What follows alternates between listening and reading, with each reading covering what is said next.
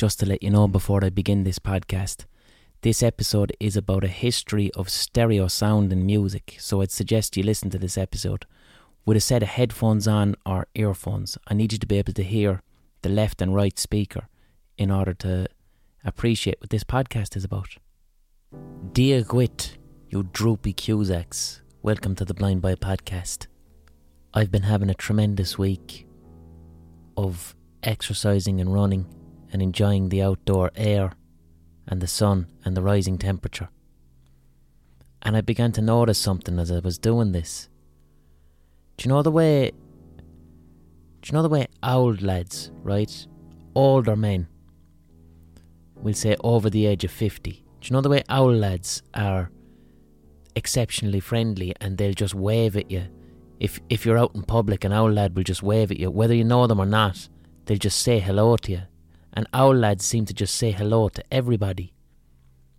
And I always thought that this was a, as a result of maybe people becoming kinder with age or becoming more friendly. But as I get older, I realise that this isn't the case at all. So when I was in my 20s, one of the most embarrassing scenarios that I could think of, something that filled me with utter dread and mortification, was walking down the street on my own seeing somebody who I thought I knew and then saying hello, and it turns out they're not the person who I thought they were, and I've just said hello to a stranger. In my 20s, that used to, I'd want to crawl into a hole for a week. And I don't understand why. I don't understand why that made me feel embarrassed back then, because it's nothing to be embarrassed about. There's nothing wrong with being friendly to a stranger. There's nothing shameful about it why did that absolutely mortify me, especially if the person was my own age? I used to be afraid that, like, oh no, they this stranger must think that I'm crazy just saying hello to people. But really, I'd no reason to be embarrassed about it at all. The other thing that used to bring me great embarrassment in my 20s would be walking down the street on my own. It's always when you're on your own. It's like when you're with a group, you feel a sense of protection for your self esteem back then. But when I was on my own, walking down the street, suddenly realizing that I have to turn back because I forgot something, and then feeling this, a sense of shame and embarrassment because I'm walking down the street on my own and suddenly turning back, as if someone's watching me and gives a fuck. That used to fill me with dread. I'd be walking down the road and I'd be saying to myself, Oh fuck, I left something behind in that shop. Shit, I better not suddenly turn around because if someone's watching, I look crazy. So I'm to have to figure out a way to get to the shop whereby I make it look natural. And sometimes I might even in- incorporate a shoelace tie into it. I'd walk down the road. Fuck. I left the sausages in Aldi. Stop, tie my shoelace, and then walk backwards as if someone's watching me. And that, the, the concept of that, the idea of suddenly stopping, turning around, going back in public, used to fill me with dread and embarrassment and shame. Thankfully, now in my 30s, I don't think like that anymore at all. I don't give a flying fuck. I'll happily stop in the middle of the road and go backwards and do it again. I don't care. And I don't have a problem saying hello to strangers that I see on the street if it's a mistaken identity situation. I've no problem with it. And this is where I'm developing my theory about older men and their excessively friendly behaviour to strangers in public. So, one consequence of being in your 30s is your eyesight just gets a little bit worse. So, I still have good eyesight. It's just my eyeballs are getting flaccid.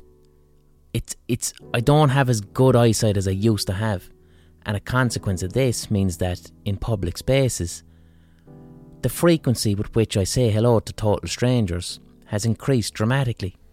So, I did it yesterday in an extremely enthusiastic fashion. I was in the middle of my run and I look ahead and I see my friend Paul and he's walking his dog.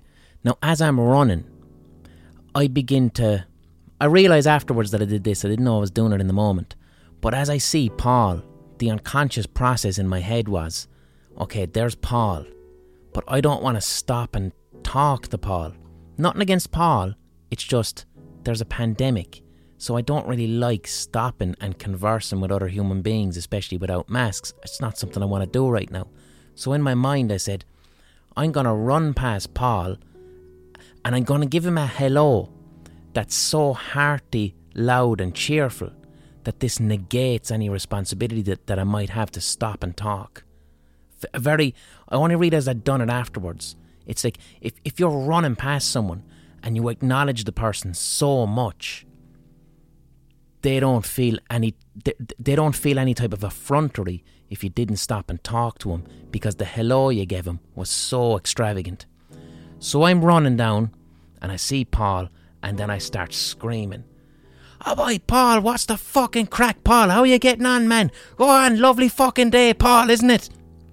Now this wasn't Paul at all. I don't know who the fuck it was. But the the extremity and exuberance and enthusiasm of the running hello that I gave this man, he actually adopted the persona of Paul for maybe two seconds. For two, um, uh, he was just like, "Who the fuck is this cunt running past me, screaming Paul at me?" But he he didn't look weird he accepted all the Paulness that I was projecting upon him and he waved back. It was like, yeah, fuck it, man, I'll be Paul. I don't know who the fuck Paul is, but if Paul deserves a, a greeting as loud as this, then I think I'd like to be Paul. So he became Paul for maybe one and a half seconds. I ran past and said, fuck, that wasn't Paul at all. I just screamed at a stranger. But I didn't feel shame. I didn't feel embarrassment. I got on at my run and I just said, Who gives a fuck? I said hello to a stranger. Brightened up his day. He had a smile on his fucking face. Why do I have to be embarrassed about that? And I realised the reason I was able to let it slide off my shoulders, if I was 22, I wouldn't be leaving the house for a week. I'd be mortified that I just screamed Paul at a stranger. But I don't give a fuck now. And I realised the reason I don't give a fuck is as I get older, my eyesight's getting worse. I've mistaken people's identity in public so much that I've realised there's no actual negative consequences to it. It's nothing to be embarrassed of, and it's fine. It's absolutely fine. But then our lads, our lads will say in their 60s or 70s, they've gotten to the point where they're just saying hello to everybody they're mistaking identities. They're mistaking people's identities in public so much that at this point they've just figured, I'm just going to say hello to everyone. And if I say hello to everyone, I'm probably going to know at least one of those people. And that's how our lads get to that situation. That's how our lads. So it's not a friendliness. It's just simply, I don't know, I don't know. It's all, everyone's face is blurring into one. I'm just going to say hello to everyone. Fuck it. And that's how that happens. Just thinking back there to the uh, the feeling of embarrassment in my twenties of saying hello to a stranger, and I don't think I'm alone in that. I think that's a, quite a common fear and social faux pas that we all go through at some stage, which doesn't make sense. It like there's nothing wrong with accident with getting mistaken identity and saying hello, because ultimately you're just being friendly. So you've just given someone a free hello so there's nothing to be ashamed of. But why is it universally embarrassing? And possible childhood roots are we've all called a teacher ma at some point. It's like, you know, when you're like seven or eight in school and you put your, te- your, your, your hand up and you go, ma, and it's like, it's not your ma, it's the teacher. And then everyone laughs. And the shame the shame that's projected on you in the laughter at that moment when someone does it in class when you're a kid it's it's when you're at the age where you're 7 or 8 and you don't consider yourself to be a baby anymore you're kind of getting embarrassed about playing with toys you know you kind of keep it secret so when you call the teacher ma at 7 8 9 then you're like fuck I've let everyone know that I'm a big baby because you are because you're fucking 7 years of age then, you know, some poor cunt does it in secondary school, particularly embarrassing. But then there's the other one. Like I do. so this this worked with my dad, but not my ma. So I was a child of about five, we'll say. So not a toddler, but like an older child. And you start to figure out, fuck it. If I'm in, when I'm in, so I was in Dunnes Stores with my dad. So when you're, I realise when you're in Dunnes Stores with your dad, and you want something that isn't on the shopping list, like a Toblerone. Like a Toblerone was very extravagant. You're not getting a fucking Toblerone unless it's your birthday. But I'd figured out my dad would get really embarrassed if I would start crying or creating a scene in Dunnes. So I kind of figured out, fuck it. If I pick out a Toblerone in Dunnes and then go up to him with the Toblerone and I'm kind of rude or pushy about it, he would then weigh up. I better give him the Toblerone because if I don't, he might he might start crying and that would be really embarrassing. So I kind of figured this out and I'd weigh it up. So one day I was in Dunnes and I picked out Toblerone, M&M's, whatever. I picked out a packet and I went over to my dad and started pulling at the back of his jumper and going, I want this. And then the man turned around and it wasn't my dad at all. It was just it was just a man who I didn't know looking at me going, Why the fuck is this child pulling at my jumper with one hand and holding the Toblerone in the other? And it was intensely embarrassing. And I don't think I ever did it again.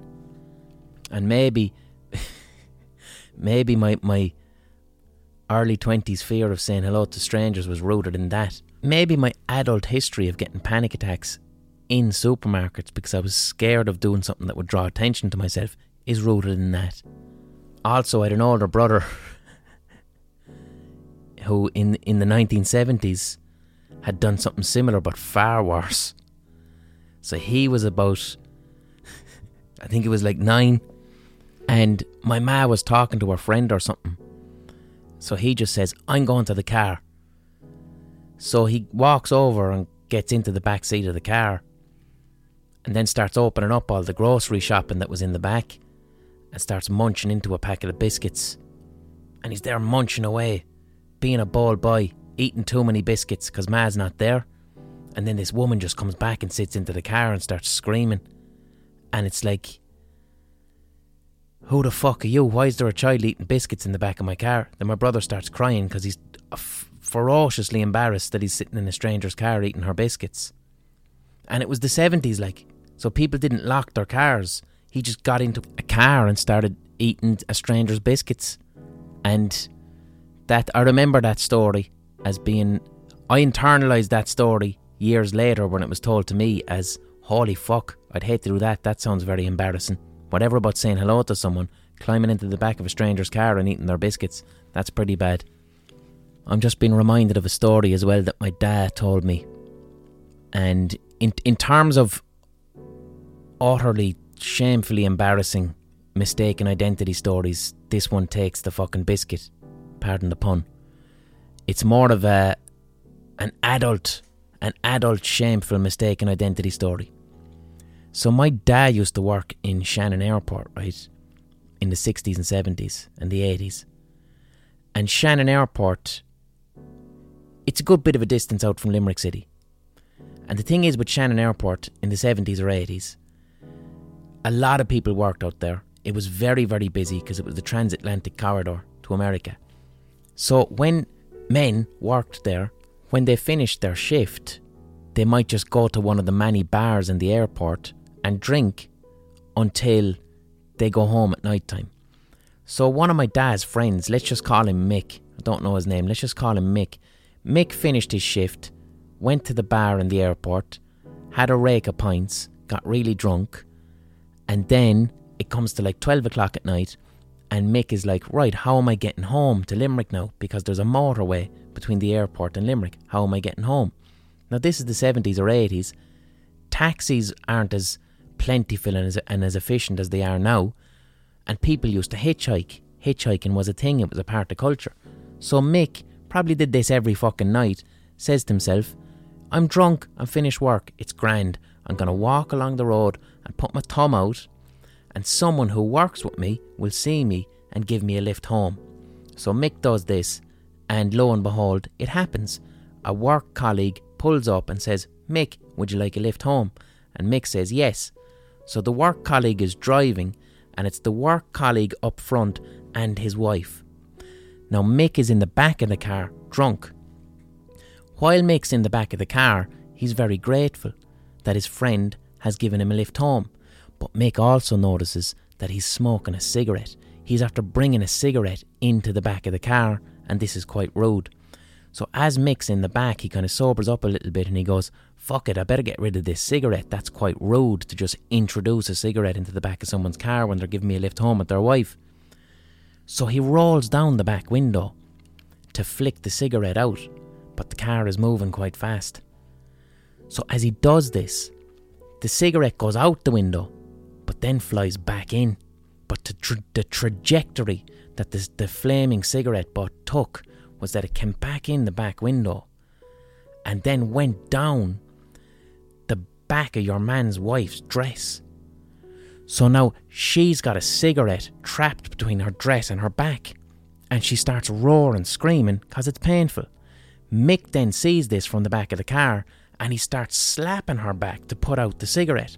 But his colleague who's driving the car is unaware of any of this information, and now he just sees his wife is screaming to the left while he's trying to drive, and she appears to be screaming because Mick is frantically slapping her back for no reason. So the car screeches to a halt, and Mick is kicked out and it drives off. But then Mick has to go into work the next day, and he doesn't know which one of his colleagues it was because he was too drunk. So he had to live the rest of his years saying to himself, in this large room full of colleagues, one of them thinks I got into the car last night and started slapping his wife's back for fun. Even if she explains to her husband what happened, she may be of the opinion that I deliberately put the cigarette down her back. This is a terribly dysfunctional situation from all angles. And he's not going to come to me, and I don't know who he is, so I can explain that there's actually a logical enough reason behind it. He was putting out a cigarette I'm never going to have this opportunity, so I'm going to have to live my days like this. Or I can publicly announce to the entire staff room what happened, and that's not going to happen. So that that's the most embarrassing mistaken identity story I can think of. The theme of this week's podcast was not intended to be about mistaken identities. I just kind of went went on a little ramble there. But this week's podcast is actually an art history slash music history podcast. That's what I want to do. I got some lovely feedback for you last week about my podcast about the history of lobsters and value and the colour purple. So this week, similarly, I've been doing reading, and this reading has led to a nice little hot take that I'd like to talk about. But seeing as it's 20 minutes in, I think I'll do the ocarina pause now so that the hot take is uninterrupted after the ocarina pause.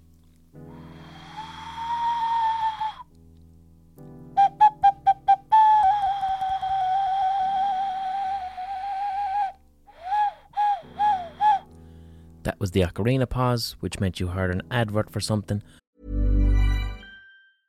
Cool fact a crocodile can't stick out its tongue. Also, you can get health insurance for a month or just under a year in some states. United Healthcare short term insurance plans, underwritten by Golden Rule Insurance Company, offer flexible, budget friendly coverage for you. Learn more at uh1.com. Millions of people have lost weight with personalized plans from Noom, like Evan, who can't stand salads and still lost 50 pounds. Salads, generally, for most people, are the easy button, right? For me, that wasn't an option. I never really was a salad guy. That's just not who I am. But Noom worked for me. Get your personalized plan today at Noom.com. Real Noom user compensated to provide their story. In four weeks, the typical Noom user can expect to lose one to two pounds per week. Individual results may vary. I don't know what the advert was for. It's algorithmically generated depending on what you search for, and it's sorted by ACAST. This podcast is supported by you, the listener, via the Patreon page, patreon.com forward slash the Blind Boy Podcast. if you're enjoying this podcast and you're listening to it frequently, please consider becoming a patron. This podcast is a full time job. It takes a lot of work to make it. I put a lot of work into it. I love doing it. But all I'm asking for is if you're enjoying it, please consider paying me for the work that I'm doing. All I'm looking for is a price, the price of a pint or a cup of coffee once a week. That's it. And if you can't afford that, you don't have to. You can listen for free. But if you can afford it, if you can't afford to support the podcast, then you're paying for the person who can't afford it. Everybody gets a podcast, and I earn a living. The Patreon also keeps the podcast independent. So Acast, um, Acast hosts this podcast. So in exchange for that, there's adverts put into it, but I'm not beholden to any advertiser. A lot of podcasts are beholden to advertisers, and advertisers determine or have influence over what the podcast is about. I don't have that problem. I don't have that issue. And I can decide who does and doesn't advertise on the podcast also. Now, every week I mention that this is an independent podcast. Why is it important that this podcast is independent and why is it important to support this independent podcast and other independent podcasts? Because in the past year in particular, large corporations have stepped into the podcast space. They're throwing money at big names and they're just saying, here's a bunch of money, make a podcast. We don't care what it's about. I don't think you care either. We're just going to use your face to sell it. And quite a lot of big budget low quality podcasts are being released all the time, and it's creating a sense of saturation and also fatigue for listeners. It's throwing certain people off listening to podcasts completely. Do you know what it reminds me of? In the 2000s, we had a golden age of what we call box set TV. The Sopranos, The Wire, stuff like that. Amazing quality TV where really passionate people got to use the language of cinema to make wonderful art. And then around 2010, large streaming sites figured out why don't we just make something with a big budget that looks like The Sopranos or looks like The Wire, but the writing isn't there, the acting isn't there, the directing isn't there, but we package it as if it, is The Sopranos. And then we just continually disappoint people over and over again with oversaturated content until everyone's a little bit fatigued. Podcasting's becoming a bit like that. So support me through the Patreon if you can, if you want to pay me for the work I'm doing. And if you can't, just uh, suggest the podcast to a friend. Suggest this podcast to a friend, post about it on your social media, subscribe to it, like it, leave a review. All that stuff is really, really important because independent podcasters now are up against the big boys who can pay for big, giant advertising and bringing big names to, to their podcasts. Because let's not forget the whole joy of podcasts podcasts were where we went to get away from what television and radio had become. To go to something where it's like, alright, it's a little bit rougher around the edges, it's a little bit longer, it's not as heavily edited, but fuck it. This thing I'm listening to, the person who's making it actually gives a shit about what they're making about. They're passionate, and something about this is refreshing. By supporting independent podcasts, we can keep that alive. You can keep it alive. Still listen. Still keep listening to the podcast that you enjoy, and then if you don't want to listen to the shite, you don't have to. And that was a, that was an, a, a bit of a rant. That was the first time I've ranted mid ocarina pause. But yeah, that's just something I've been thinking about recently. It's because I'm seeing it online, and I'm see, and I'm seeing it when I'm chatting to people I know. I'm just having more and more people saying, "Oh, this brand new podcast came out with this really famous person who I admire. And the podcast sounded amazing on the tin, but then when I listened to it, it was actually really disappointing.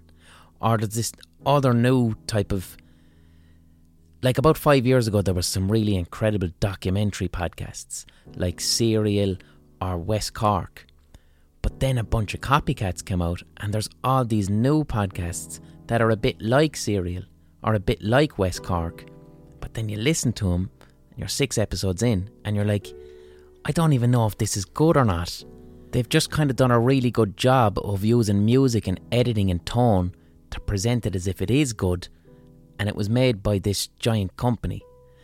And the good, passionate, smaller, independent podcasts are still getting made, but we're not hearing about them anymore. Like, there's an incredible podcast called My Dad Wrote a Porno. if that came out today, you just wouldn't hear about it because the space is being taken up by some other podcast hosted by an incredibly famous person. So let's not allow that to happen. Um, so support the little podcast that you like by talking about them. That's always the best way. Podcasts are a word of mouth medium. Talk about them, share them online. And I'm not completely shitting on big budget podcasts because let's not forget something like This American Life, which is one of my favourite podcasts ever and which really started, it laid the foundations for what a podcast could be. That's NPR. That, that does have a budget, but it's a budget that's used to, to, for a lot of really passionate people to make something they deeply care about. That's fine. It's just right now there's this exploitative feeling. People coming in going, fuck it, throw money at it, call it a podcast, people will listen. Who cares? That's the shit I don't like.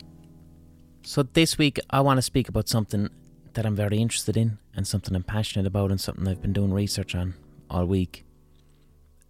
I want to speak about stereo, uh, stereo technology. I want to speak about how stereo technology in audio recording changed how we listen to music. And I want to do it via 13th century painting. So that's a massive hot take. So the the second half of the 20th century, from about 1950 up to the year 2000, I think will live on for thousands of years as an incredibly important period in art. It will be as important as we'll say the Renaissance was for painting because of music technology. All right? And it's a hard one to get our heads around. But if if you think of so here's the deal with music. The technology to record a piece of music electronically and then play it back as much as you like is something we've only seen really in the past 100 years. Okay? But music has existed for as long as humans have been around. Human beings have been intellectually modern. Is that the right word? Yeah, human beings have been Homo sapiens, what we are right now, intellectually modern humans. Humans have been this way for 50,000 years, which means we've been making music for about 50,000 years. Only in the past 100 years have we been able to record music and listen to it as much as we want. So, if you think back 300 years ago and you're living in Ireland and you hear about someone up in Galway is an incredible fiddle player and they're a virtuoso, they're a genius. So you're lucky enough to get to Galway, you might hear the person playing the fiddle, then you leave, and you have to carry that in your head as a memory for the rest of your life. If you existed in the time of Mozart, if you wanted to hear Mozart, you had to go and see an orchestra perform Mozart and then carry it around in your head as a memory for the rest of your life. Now, you could have bought sheet music, you could buy the sheet music. If you were trained, you could play it on the piano, but you couldn't record a Mozart symphony and hear it on a record over and over as much as you liked. And if you're a creative person, if you're a musician, then by hearing something over and over again and studying it, that is then going to improve your creativity. It's going to rep- improve how you respond creatively to that thing, as opposed to just holding it in your head as a memory. And th- this makes music unique as an art form. Music is the purest form of abstract art. Music is, is symmetrical vibrations of air that make you feel emotions. That's what music is. Writing is words on a page. So if you can have access to the printing press, we'll say, and print a book, then loads of people can read what you've written. The more people can read it, they can read it as much as they want. And if those people are also writers, they can respond creatively to what you've written, take it on as an influence, and now an entire movement happens, and the art form of literature changes rapidly because of how it can be consumed. Same with drawing and painting. When you draw and paint something on paper or whatever, historically, your drawing and painting can be shared, seen by a lot of people, and then inspire other artists, and then the art form itself changes and develops rapidly. Music didn't have that. Music is probably the oldest art form because it would have started with someone singing 50, 60,000 years ago. But music never really got to rapidly change and explode creatively until the mid 20th century when records came about and people could afford record players and everyone could listen to music. And that's why in the 1960s you've got this huge global explosion of different styles of music carrying on into the 70s, 80s, 90s. I think that's going to be remembered in a thousand years or more, the way we, re- we remember Greek civilization. A piece of technology came about that re- that massively changed a form of art that's probably the oldest form of art that humans have, and some of us are alive to remember that. And one particular piece of technology that spurred that forward it's not just recording, but recording in stereo. Recording in stereo means left and right.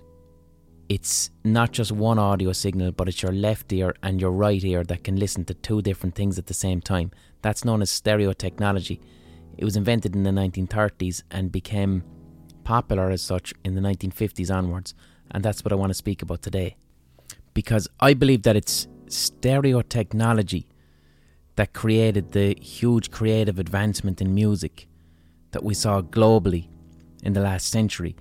Stereo technology as opposed to simple recording technology. And I want to explain this first by talking about a history of painting, of, of visual art, right? Because explaining music is difficult. Like I said, it's very, very abstract. So explaining music is difficult. So but explaining visual art isn't difficult because we have a stronger, our mind's eye for seeing things is stronger than our mind's ear as such. So, with, with visual art, historically with humans, it's quite complex for our brains to be able to take something that's in 3D space. 3D space means it's right in front of you right now in the real world to take this information and then translate this onto a 2D flat space like a page, it took a lot of effort and many, many years for humans to be able to do this and to be able to see it. Here's a simple example. I spoke on last week's podcast about a theory that the ancient Greeks didn't see the colour blue because they didn't have a word for the colour blue in their language, and how scientists tested this out with a culture today a tribe who don't have a word for the colour blue and they couldn't actually see the colour blue. A similar story is in the 1800s when France was colonising the Middle East, okay? It was around the, the neoclassical period in painting, which was 1800 and something, I think. But anyway, the French were in the Middle East and they were dealing with Islamic nomadic tribes. So there were tribes of people that moved around the desert and they were Islamic people and they their day-to-day life incorporated quite a lot of horses. They were horse people, okay? So the French were trading with these tribes and one day the French decided to give a gift to this Islamic tribe out in the desert. And the gift was an incredibly realistic painting of a horse, right? Now these people are Islamic so within Islam and v- within very strict Islam, visual culture is within strict Islam. It's forbidden to, as you know, to visually portray the image of the Prophet Muhammad. Within strict Islam, it's also f- forbidden to visually portray any of Allah's creatures. So, the people in strict Islam in the desert in the 1800s they weren't allowed to draw horses. You couldn't draw a horse because a horse is a creature of God, so you don't try and create it on a page. So these people had never, even though they work with horses all day long, they had never seen a drawing of a horse. So when the French presented this tribe with this incredibly realistic painting of a horse, they couldn't see it. Alright? They couldn't see the fucking horse. It just looked like a lot of blobs of paint on a canvas. These people had never seen a 3D horse represented on a 2D space, and because of this, they couldn't fucking see the horse on the painting. Now, that is a tough one to get our heads around today because we're so absorbed in visual culture. But the history of visual art contains quite a lot of this.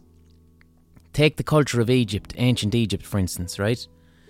So, ancient Egypt was a culture, an incredibly advanced civilization, and it existed for 3,000 years. Three fucking millennia. That's a long time.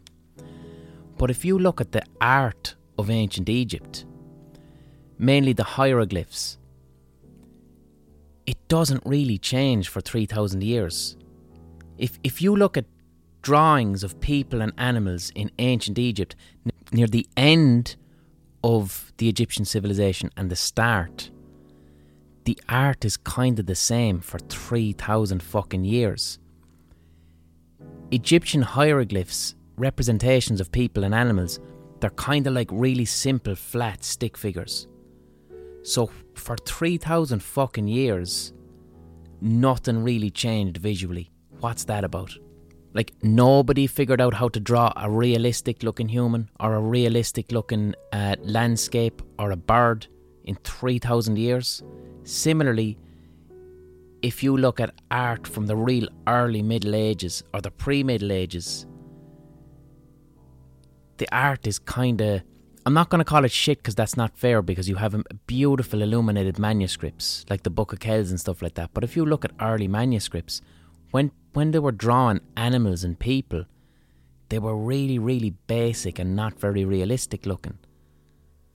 And this is across hundreds and hundreds of years. Same with fucking cave paintings. The people in caves were the exact same as people like us. Why were their drawings of buffaloes kind of shit? Why do we only see paintings and drawings that look like what we would refer to as realistic only in the past 1,000 years of human history. What the fuck is that about? If humans have been drawn on cave walls 50,000 years ago and the Egyptians existed for 3,000 years, why did art remain so simple and then something changed a thousand years ago? Well, one of the first changes we start to see is around the 1200s, and paintings start to become more realistic as a consequence almost of architecture. So in Italy around 1200, in the towns and cities, quite complex architecture started to emerge based on mathematic principles that were established by the Greeks, the Romans, and from the Middle East as well.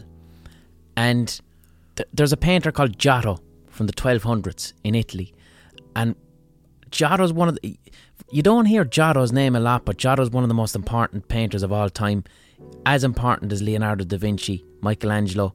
But Giotto was around the 1200s, and his, his early paintings, they're not much to look at, but they were fucking revolutionary for the time. So here's the crack with Giotto. When I was speaking about this is the 1200s, and you look back to, we'll say, illuminated manuscripts a few hundred years before, European art, a lot of art from we'll say 1000 no no a lot of art from we'll say the birth of Christ to the year 1000 is focused mainly on biblical scenes kind of drawn from imagination.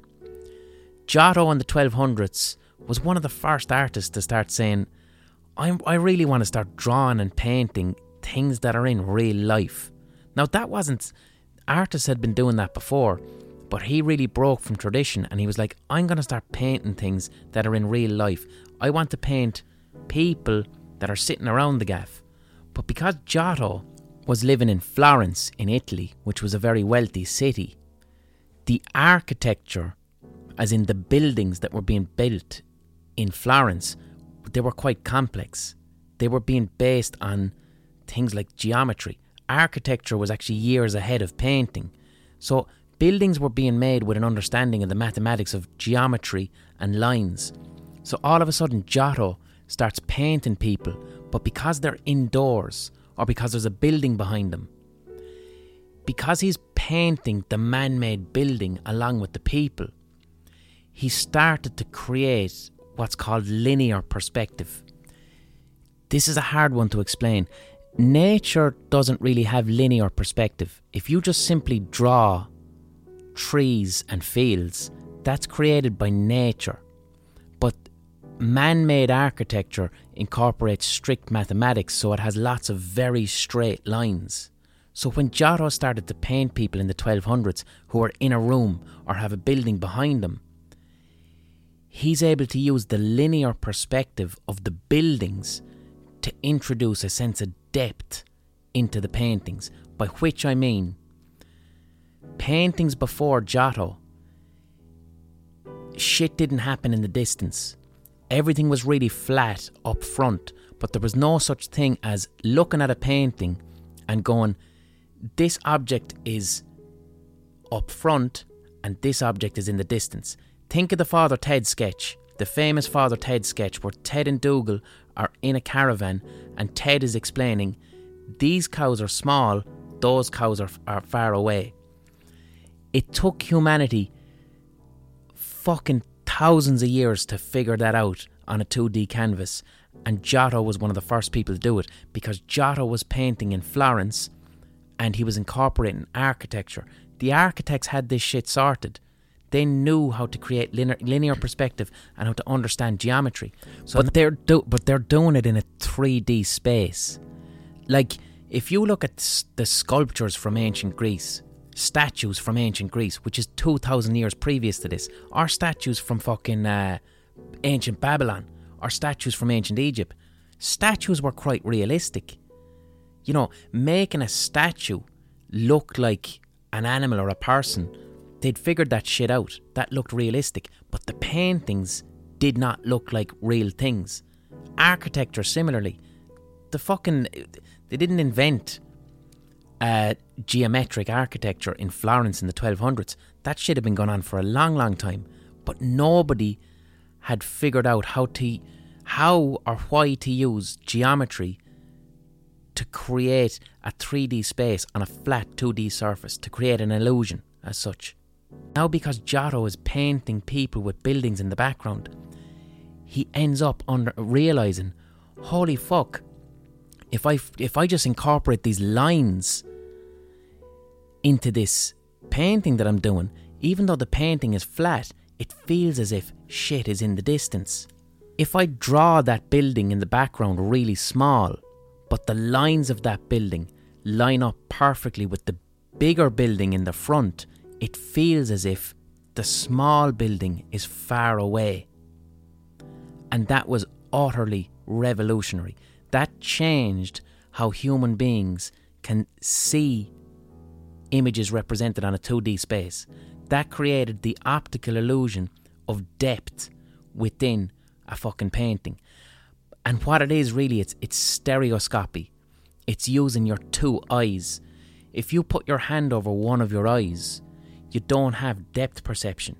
When you put if you if you just do it now, one hand over your eye, it's hard to tell what's in the distance and what's not in the distance. But by using both of your eyes together, you have depth perception. You can perceive what's far away and what's close. That's stereo vision, right? Giotto was the first person to really incorporate that into paintings.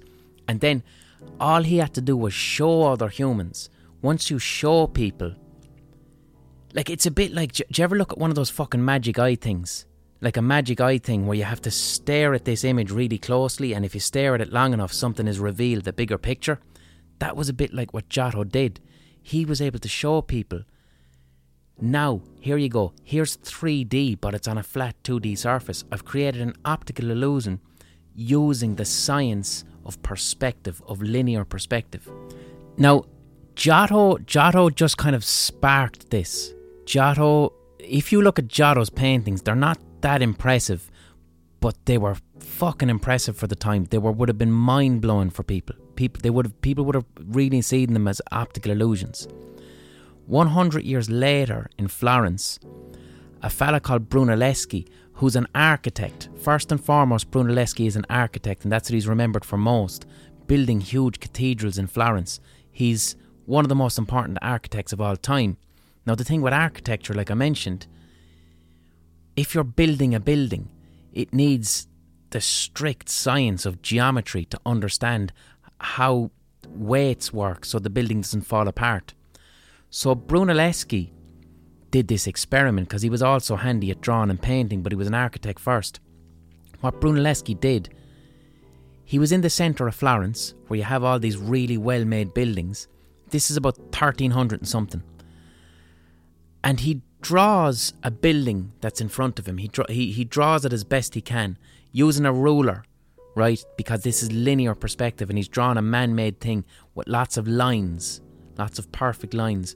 He draws this uh, building, he holds it in front of himself, the drawing, and he cuts a tiny hole in the middle of the drawing that he can see through. And then, in front of the drawing, he holds up a mirror. And he basically devised this experiment where he was able to, like, visually hack reality. He, in that moment, uncovered an experiment that showed how the human eye sees lines, and he created the science of linear perspective at that moment. If you want to see how this thing works, because it's very difficult to describe over a podcast, it's called Brunelleschi's Peep Show. That was the experiment he created. This unlocked a fucking wave of creativity in the human brain. Brunelleschi was the first person in 50,000 years to scientifically and mathematically show how human the human stereo eye, two eyes, interpret depth perception and how to translate this onto a two-dimensional space. How we see 3D.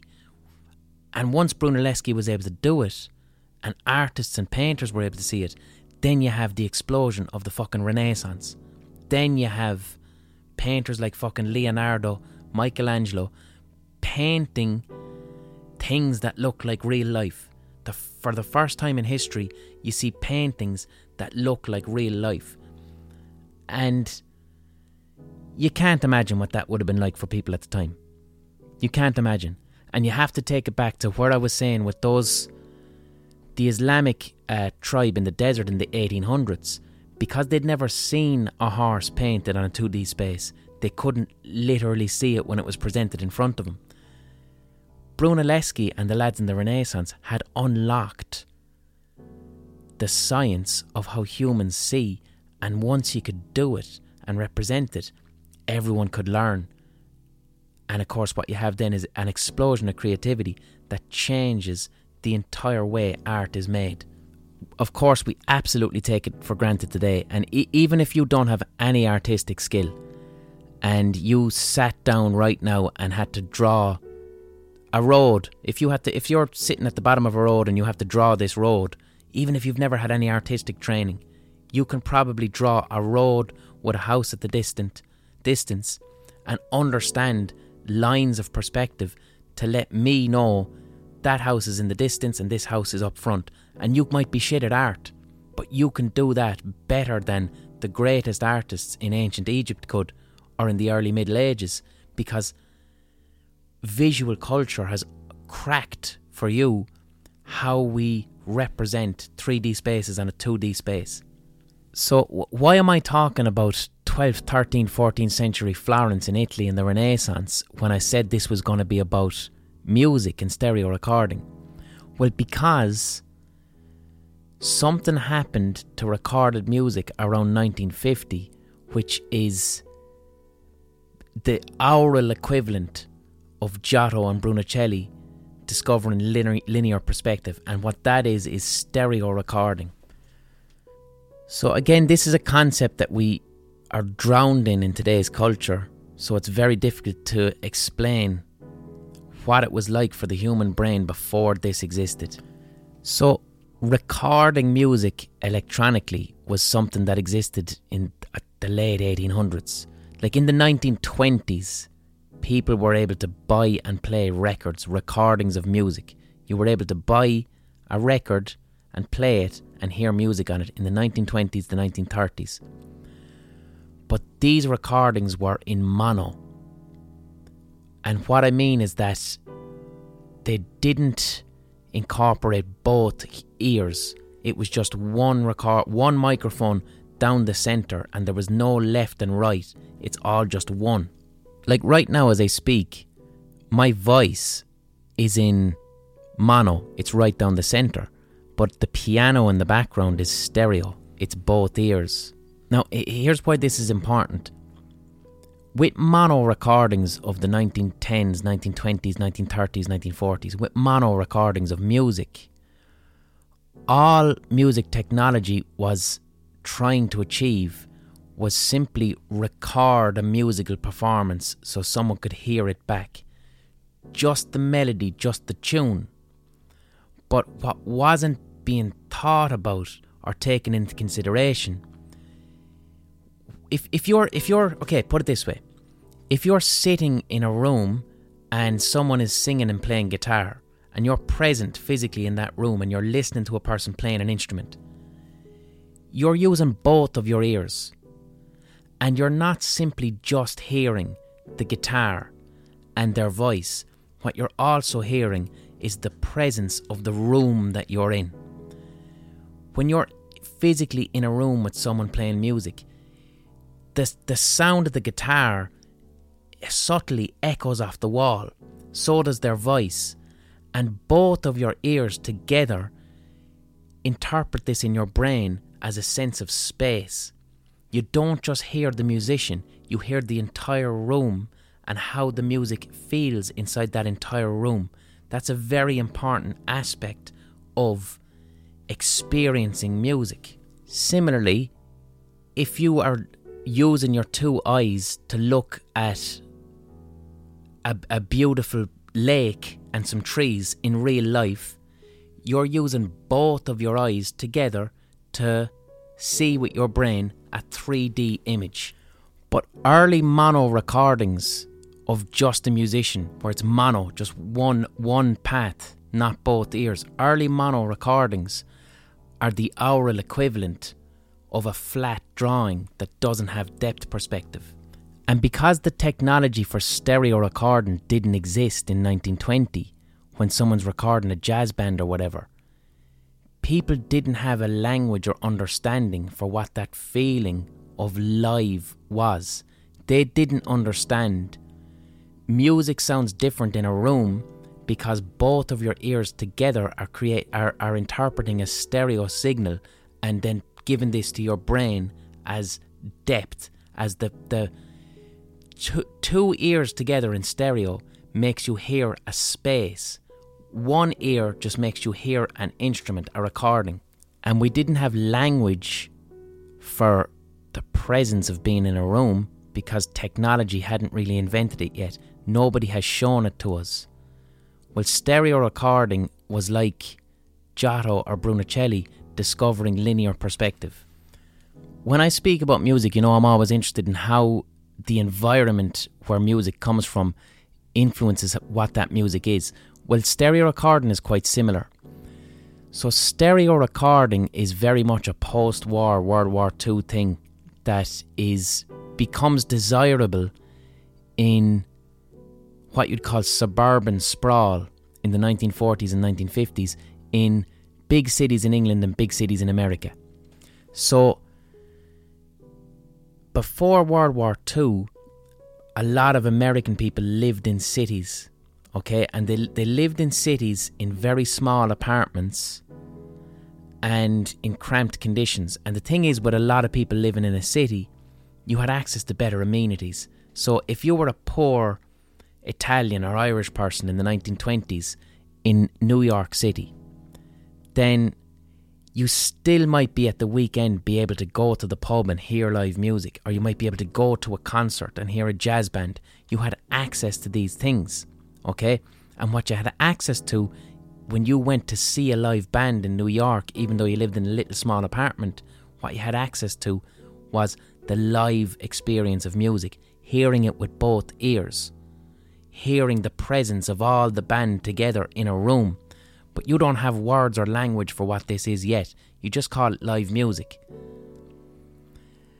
After World War II, you see what's called white flight, a middle class, because like Britain and America are racist countries, countries that are based on structural racism. After World War II, people who, who are white left inner cities for the suburbs. And they left these inner cities and they went out into the suburbs. And all of a sudden, in the 1940s and 50s, what they have are not cramped little apartments, but they now have a large house with different rooms and a living room. But what they don't have is access to the amenities that they would have had, we'll say, in the city. They now can't go and see a jazz band. They can't go and see these things because they live miles out in the suburb. So, what you start to see emerge is people getting really interested in listening to records at home. So, you'd have your person in the 1940s or 50s in their suburban house and they're listening to their mono jazz records or mono blues records. And they have their little turntable with one speaker, and the band or the musician was recorded with one, one microphone. And they're listening to the music and they're going, This is good, but it's not the same as when I'm there. And I don't know what that is, but it's not the same as when I'm in the room. I don't really have a word for it yet, but this record sounds like the tune, but it's not the same as when I'm in the room. And because these people are physically becoming detached from the spaces where they can attend gigs or hear live music, they start to desire and fetishize the experience of Carnegie Hall or a jazz club in Harlem.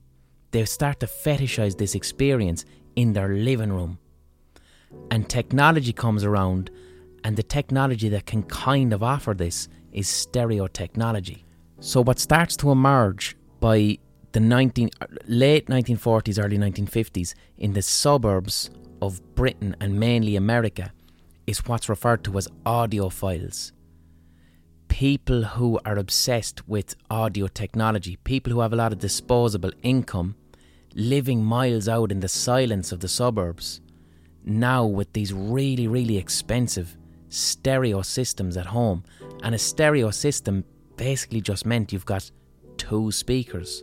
You have two speakers. You know you don't just have one. Think back to the old gramophones. It's a fucking record and then one like metal horn where the sound comes out. Now you have people with two speakers trying to get stereo sound and it was incredibly expensive. But here's the weird thing. The records so these people living in the American suburbs in the 1940s and 50s who had stereo systems, who could afford it, the records that they were purchasing weren't music. This is the mad thing.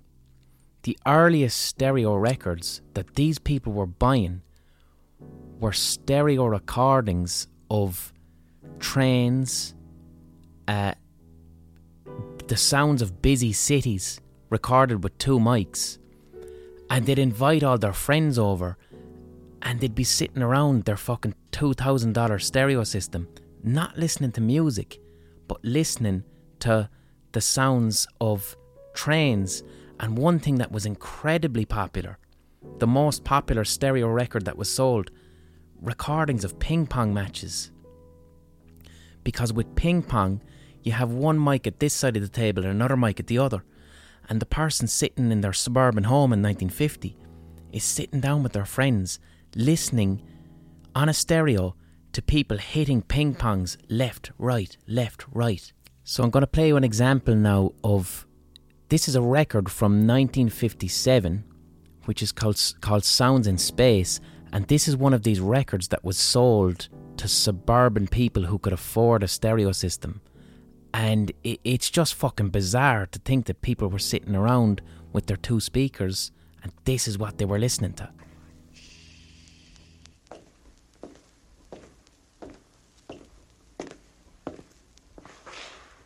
Uh, let's see. What's the best way to explain RCA stereophonic sound?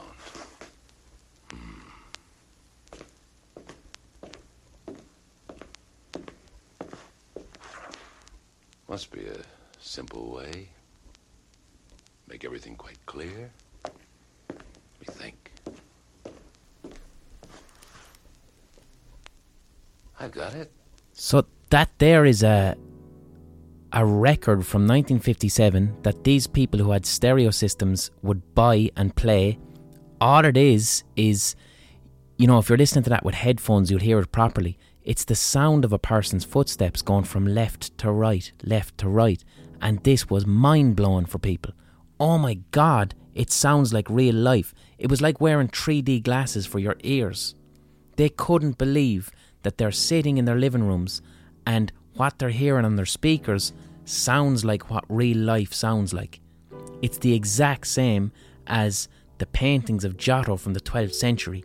A piece of technology now exists to show people how the human ears hear sound. But still, humans didn't really have language for what it was. Where's the music, is what you're thinking. Where's the stereo music? It's a fucking record. Why are you sitting around listening to people's footsteps or trains or why are you listening to ping pong matches? Where's the fucking music? And the mad thing is, in 1957, that was almost too big a creative leap. When these audiophiles, when it was suggested to them, stereo music, people were saying things like, What do you mean stereo music? When I go and see a band, the guitar player doesn't like move around the stage. What do you mean stereo music? I don't understand. And people didn't get it. They didn't we didn't have the language for it. We, it it had never happened before. We'd never had to think about it. It was too advanced. It's like why do the drawings not look real? I don't know. No one has shown me what perspective is yet. This painting is a horse. How the fuck am I supposed to know? I've never seen a horse painted before. I've just seen a real horse. It's like saying this music is in stereo. H- how the fuck am I supposed to know? I've only ever heard music with my two ears. I need to hear stereo music. I need it to be made and shown to me so that I can properly understand what it is. So finally, a person had a hunch and figured out what to try and do. So in 1959, there was a fella called Enoch Light, and Enoch Light was a jazz band leader in the 30s. So Enoch Light is a little bit like Giotto when Giotto discovered linear perspective. I mentioned Giotto in the 12th century was trying to draw reality, but because he was in an environment where there was buildings around him, that accidentally caused him to see linear perspective. Well, Enoch Light being a band leader meant that he his job for years he was on the fucking stage, right? Leading a jazz band where there might be six or seven musicians all around him but because he's on stage, not out there in the audience, his proximity, physical proximity to the musicians meant that how he heard jazz on stage is different to how the audience hears it. So he's on stage, very close to all the musicians, leading them, and he notices through years and years, yeah, sure, the fucking the saxophonist was on my left, and then the drummer was on my right, and then the bass player was right down the middle. So he, through his job, like Giotto with the buildings, had this natural understanding of stereo in music because of the environment.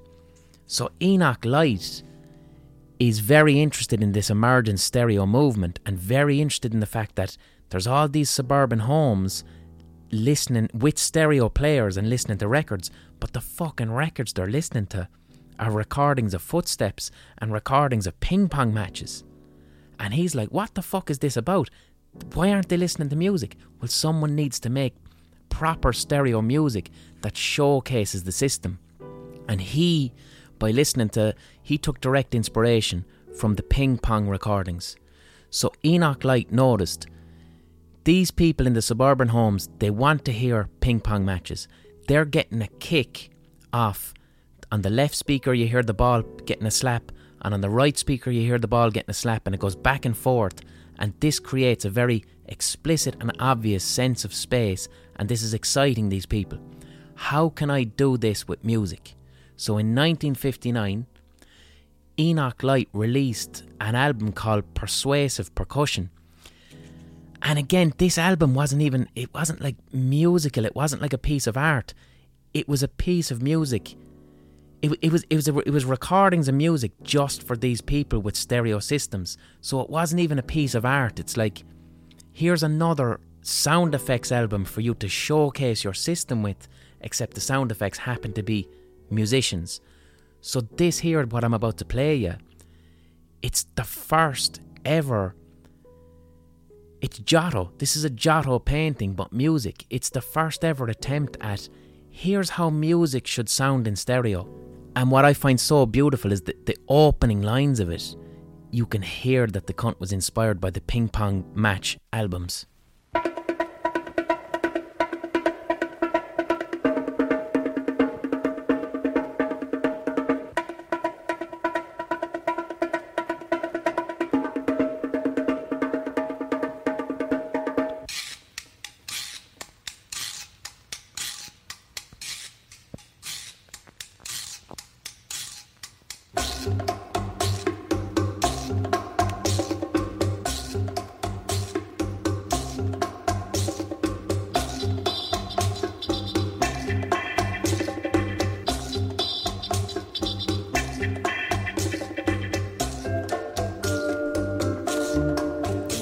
So what you have there, that that's a very important piece of history. That is is that's the birth of a new art form right there.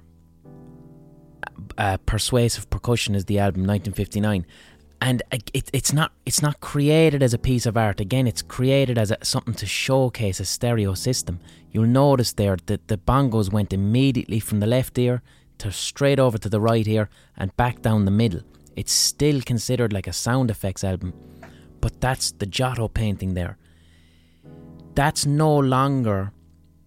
Re- re- music was being recorded for 50 years before that, but they were just recording performances in mono. Now you've created something new. You can't do that on a stage. That's now using technology to control the stereo how humans hear music left and right and now creating a, an, an, an image, an audio image. That's a new art form being born right there in 1959. And that obviously sold incredibly well with people with stereo systems. Stereo then started to become more popular, more people had access to stereo. And then in the 1960s, you start to see pop music being made in stereo, you start to see audio production and how music is recorded and mixed being an art form in itself. That's the Renaissance. That album, that stereo album, is Giotto discovering linear perspective with fucking uh, Brunelleschi. And then the music that came afterwards, in particular the Beatles. You have to, the Beatles, in fairness, in particular the Beatles, that's the Renaissance. Someone has discovered how the human ear hears music. Now we're taking that knowledge and we're going to create a new type of art. Now, it wasn't just the Beatles. Many artists in the 60s started to experiment with stereo sound and, and enhance the art form. But the Beatles were the ones, they really, really went at it it's fashionable at the moment to shit on the Beatles. It's fashionable at the moment to shit on the Beatles, and there's many critiques you can lay against the Beatles. You often hear people say the Beatles are just a lot of white lads from Britain, and their earliest stuff they took music from black artists and became popular with it. Same with the Rolling Stones. That's a legitimate critique. That's a legitimate critique. The Beatles, because of their their their white skin essentially were able to become very, very popular on America with sounds that initially were taken from black artists. That's that's a fact and that's deserving of critique. But what the what the Beatles what's going to have the Beatles remembered in a thousand years time? And I, I, I do believe that. In the way that I can speak about Giotto in the 12th century, and his use of pers- linear perspective to show how the human eyes see in stereo. the Beatles will be remembered for how they used emergent technology to change what music is. Okay? Music had been recorded for 50 years. The Beatles weren't just making songs, they weren't just making songs that were to be performed live. But with a lot of the artists in the 60s, in particular the Beatles, they're going, this is something new.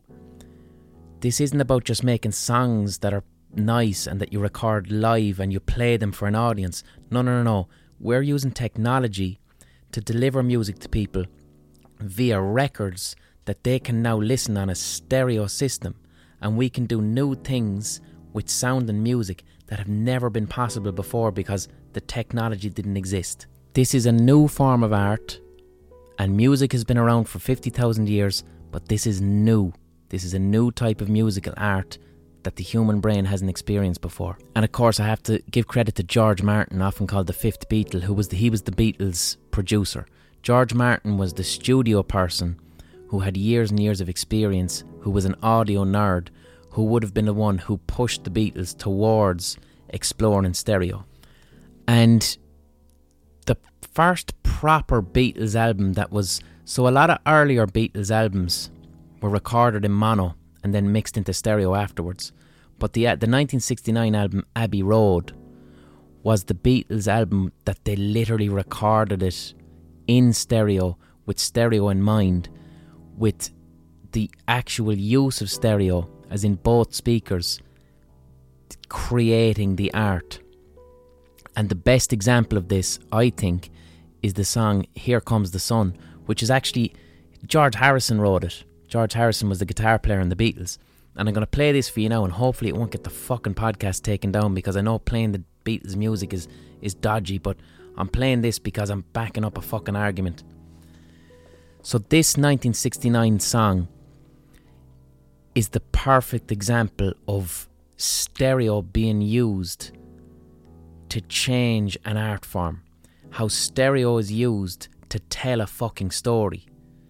So I'm going to play the first 30 seconds of Here Comes the Sun. What I want you to be listening for is how the placement of sounds between left and right speakers creates an actual story. The guitar starts on the right speaker. Then the vocal comes in on the left with a little bit of a synthesizer. And then everything comes together down the middle with the drums. That's a three act structure. And it's hard for us to listen to this now and hear it as revolutionary because it's so fucking revolutionary. It's just become standard. But this, at the time, it had never been done before. It's like in 1959, some cunt came along with a jazz album that did left and right. Now we're truly incorporating this to create a new form of art that enhances music in a way that live simply cannot.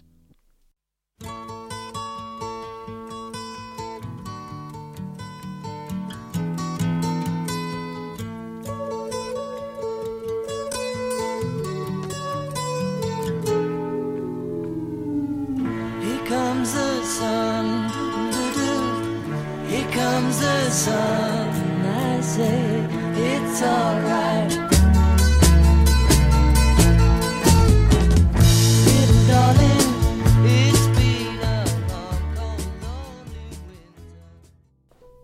So of course every fucking song sounds like that now.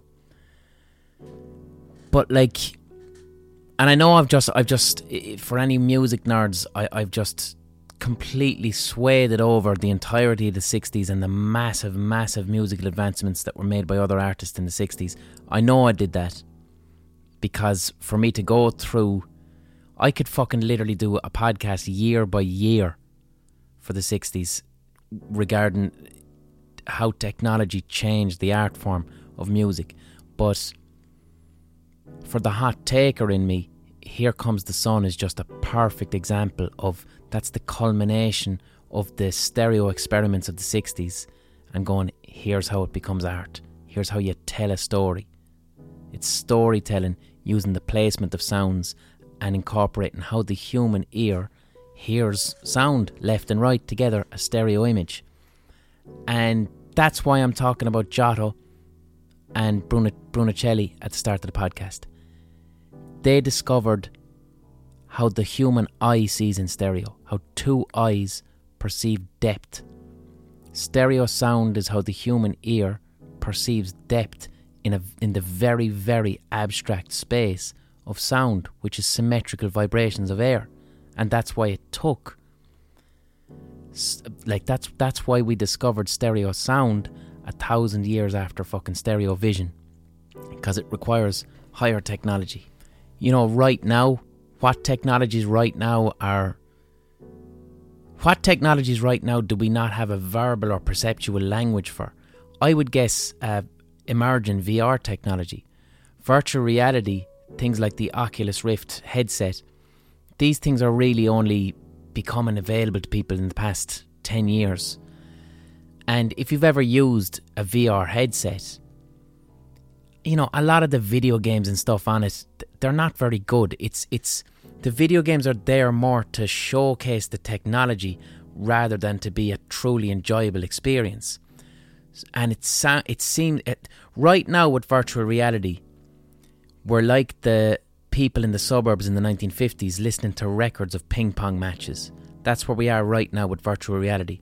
We're exploring this technology within the limitations of our language and perception. And something needs to happen. What virtual reality needs to do is to truly, deeply simulate the lived experience of being a human existing in a 3D space. And we haven't figured that one out yet with VR. So instead, you just have roller coaster games that make you feel a little bit of butterfly in your stomach. But I think VR is where we're at right now. That's the next thing. That's just me guessing. Alright, that was my hot take. I hope you enjoyed it.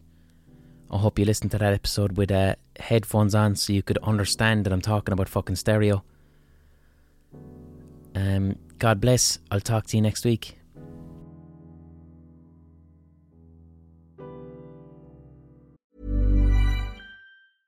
Selling a little or a lot?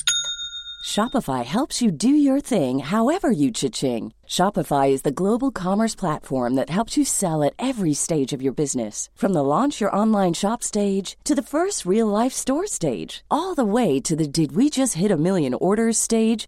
Shopify is there to help you grow. Shopify helps you turn browsers into buyers with the internet's best converting checkout. 36% better on average compared to other leading commerce platforms because businesses that grow grow with Shopify. Get a $1 per month trial period at shopify.com/work. shopify.com/work.